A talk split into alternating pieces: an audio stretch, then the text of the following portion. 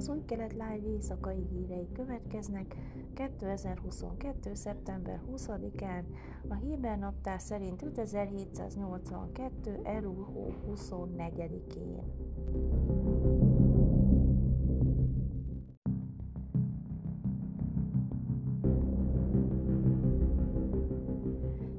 Lapid miniszterelnök hivatala hétfőn közölte, Izrael megkezdi a gáz kitermelést a Karis mezőn, akár lesz megállapodás a libanoni tengeri határól, akár nem. A megjegyzések néhány órával azután hangzottak el, hogy Michel Aoun libanoni elnök azt állította, hogy az Izraellel folytatott közvetett tárgyalások a végső szakaszban vannak. Egy tweetben Aon elmondta, hogy a tárgyalások oly módon zárulnak, hogy garantálják Libanon jogát a gáz és olajkutatáshoz, mire egy meg nem nevezett magasrangú izraeli tisztviselő azt nyilatkozta a Wynet híroldalnak, hogy úgy érzik, közel a megállapodás.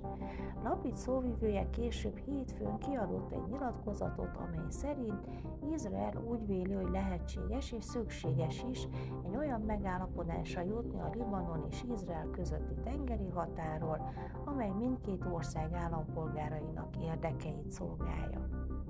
Egy ilyen megállapodás nagy hasznot hoz és erősíti a regionális stabilitást, mondta a szóvivő, megköszönve Amos Hochstein, amerikai energiaügyi megbízottnak és közvetítőnek a megállapodás elérésére tett erőfeszítéseit.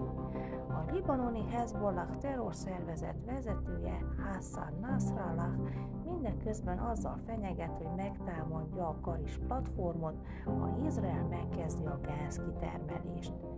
Lapid szóvivője kifejtette, hogy a Karis forró torony gáztermelése nem kapcsolódik ezekhez a tárgyalásokhoz.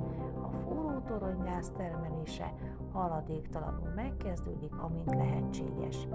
A múlt héten az Energiaügyi Minisztérium bejelentette, hogy teszteket fog végezni a gázmezőn az izraeli gázhálózathoz való csatlakoztatás előtt, mire válaszol Nasrallah pénteken figyelmeztetett, hogy a Hezbollah rakétái a Karisra vannak irányítva.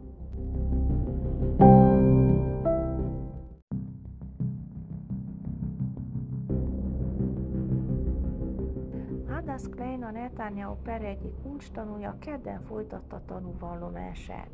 A meghallgatás a 2000-es számú ügyel foglalkozott, mely szerint Benjamin Netanyahu miniszterelnök ideje alatt tárgyalásokat folytatott Árnó Mózesszel, a Jediot Ahronot kiadójával, és felajánlotta, hogy kedvezőbb cikkekért cserébe segít stabilizálni a lap helyzetét a fő rivális Izrael hajómmal szemben.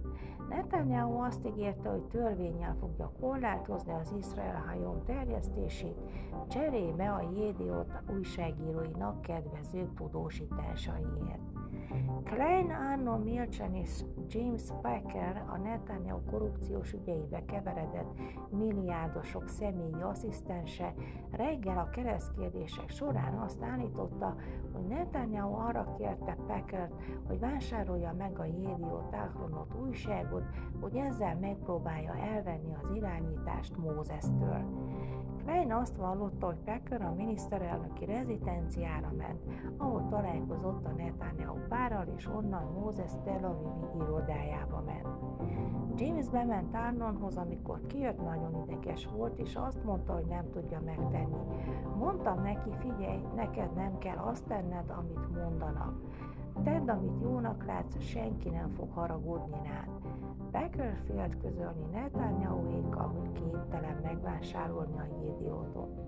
Klein szerint Milcser megpróbált közvetíteni Netanyahu és Mózes között az Izrael hajón terjesztésének ügyében, és különös tekintettel annak hétvégi kiadására. Tudom, hogy Arnon beszélt Netanyahu-val és intézkedett, beszélt a lapot kiadó Sheldonnal és Miri Adelzonnal. Arnon mindent megtett, hogy befolyásoljon. Milcsen tudta, hogy ha Netanyahu azt mondja Adelzonnak, hogy ne adja ki az Izrael hajó hétvégi számát, az úgy lesz amennyire csak tudott, megpróbált közvetíteni a felek között, tette hozzá.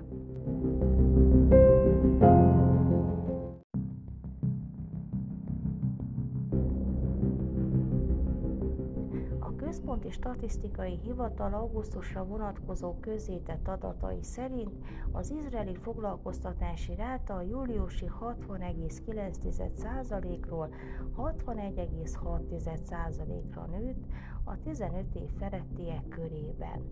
A számok a foglalkoztatási ráta jelentős emelkedését mutatják a COVID-19 világjárvány időszakához képest, amelynek tetőpontján 57,7%-ra esett vissza, de valójában a jelenlegi foglalkoztatási ráta még a 2019-esnél is jobb arányt jelent, Ilyen magas értékeket utoljára négy éve regisztráltak, amikor szezonálisan kiigazítva a 15 év feletti lakosság 61,6%-a volt foglalkoztatott.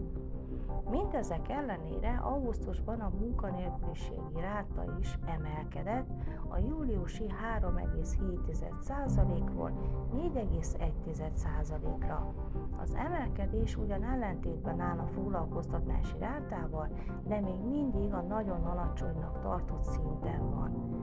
Az adatok alapján úgy tűnik, hogy az izraeli gazdaság visszatért a teljes foglalkoztatottsághoz, ami annál is inkább nagy jelentőséggel bír, ha figyelembe vesszük az ország viszonylag alacsony inflációs rátáját, amely augusztusban az üzemanyagárak csökkenésének köszönhetően éves szinten 4,6%-ra esett vissza.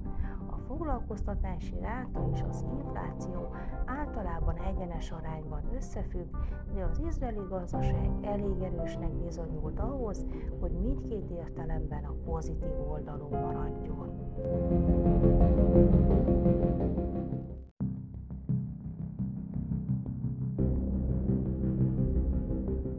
Időjárás. Szerdán felhős idő várható, Jeruzsálemben 26, Hajfán 27, Eiláton 34, míg Ásdodban 28 és Tel Avivban 29 fokra lehet számítani. Ezek voltak az új keret live hírei kedden.